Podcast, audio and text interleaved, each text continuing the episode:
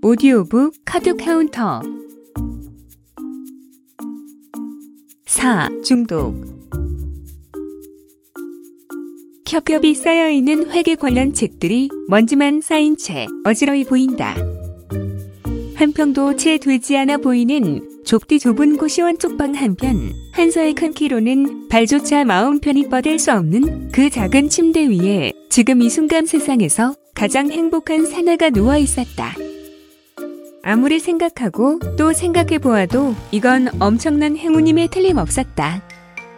박복하기 그지없던 그의 삶에 갑자기 날아든 360만 원은 그 어떤 행운보다 큰 의미로 다가왔다. 행복한 기운에 여전히 잠이 오지 않는지 가끔씩 머리에 꼭 꼽은 미친년처럼 실없이 웃어대던 한서가 머리맡에 놓여있는 핸드폰을 집어들었다.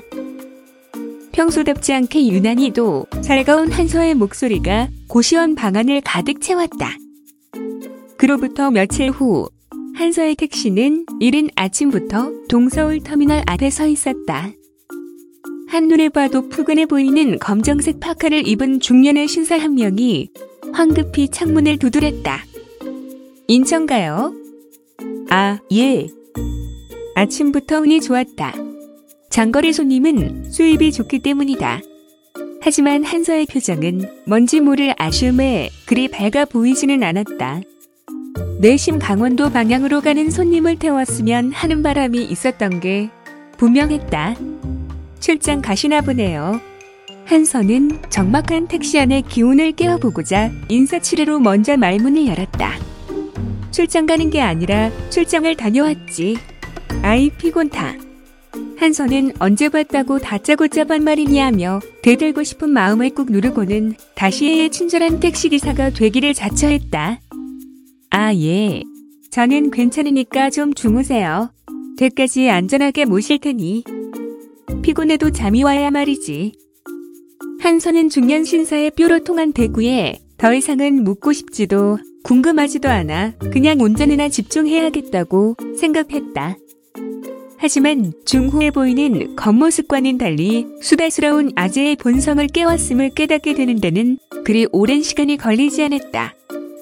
이거 하면 한 달에 얼마나 버나 별로 못 벌지. 이제 보니까 개인 택시도 아니네.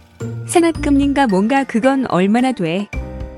한서는 괜히 건드렸나 싶은 마음에 후회가 밀려들었지만 졸음이라도 쪽자 생각하고는 운명을 받아들기로 마음먹었다. 출장 가서 무슨 안 좋은 일이라도 있으셨어요. 이번에도 300이나 깨졌어. 엊그제 강월랜드 갔다가 새벽 첫째 타고 왔거든. 한서는 중년 신사의 강월랜드라는 말에 눈이 번쩍 뜨였다.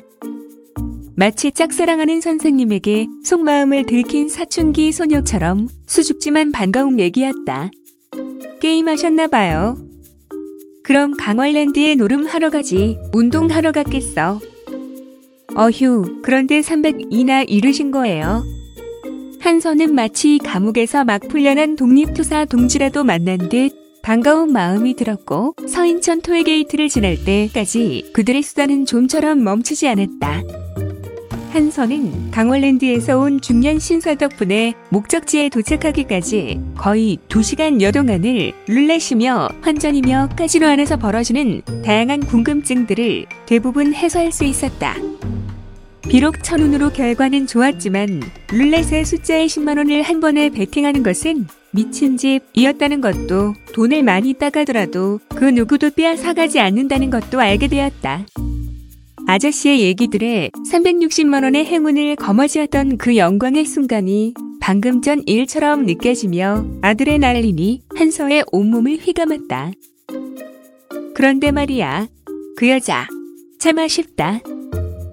목적지에 거의 다다를 때즈음 중년 신사가 마른 침까지 꿀꺽 삼키며 그 여자 얘기를 다시 꺼냈다. 아쉽다니요 뭐가요? 한서가 물었다. 아니 자기도 생각해봐. 새파랗게 젊은 처자가 멀쩡한 대낮에 택시 타고 강월랜드까지 갈 정도면 거의 중독 직전이라고 봐도 무방한 거거든. 중독이요? 그럼 중독이지 뭐겠어. 도박 중독. 내가 자기 같았으면 옆에서 오링 날 때까지 기다렸다가 노랭이 한두어 개 쥐어주고 호텔방으로 바로 직행했을 텐데. 아쉽다 아쉬워. 에이, 그 여자 그런 여자 아니에요. 한선은 갑자기 발끈했다. 하지만 스스로도 그 이유는 알 수가 없었다. 누군지도 모르는 그녀였지만 왠지 그녀를 보호하고 싶은 속마음이 저도 모르게 감추어져 있었던 것이다. 아니 이 사람 내가 거의 두 시간을 쉬지도 않고 강월랜드 특강을 해줬는데도 아직 거기가 어떤 곳인지 이해를 못하네. 영문을 몰라 중년 신사 쪽을 힐끗 바라보면서는 그의 검정 파카에 새겨져 있는 브랜드 문양이 며칠 전 연인의 새하얀 패딩에 새겨져 있던 것과 비슷한 모양이라는 것을 알아차렸다. 그런데 이런 잠바가 요즘 유행인가 봐요. 그 아가씨도 비슷한 거 입었던데. 따시게 보이는데 그거 어디서 샀어요? 이거 몽클레어. 몰라 이거 젊은 사람이 이렇게 패션 감각이 소박해서야. 하긴 회사 택시 운전 해가지고 이런 옷 입기는 힘들지. 이거 엄청 비싼 거거든. 이거 보통 2, 300은 줘야 하는데. 얘 잠바 하나가 2, 300이라고요? 한선은 자신이 살아왔던 곳과는 다른 세상의 물가에 적지 않게 놀랐다. 젊은 여자가 이런 비싼 옷을 입고 다닌다면 분명 씀씀이가 해픈 거고 도박 중독까지 됐다면 100%야. 거기서는 올인되고 몸 파는 건 흔하디 흔한 일이라고 간, 콩팥까지 다 팔아 베팅하는 게 도박판이라고 게다가 예쁘다며 그럼 100%야. 100%. 중년 신사가 거스름돈까지 사양하며 택시에서 내린 지 한참 후까지도 며칠 전 아름다웠던 그녀의 모습이 한서의 머릿속을 떠나지 않았다. 오디오북 카드 카운터 다음에 계속됩니다. 네이버에서 카드 카운터를 검색하시면 책으로도 만나보실 수 있습니다.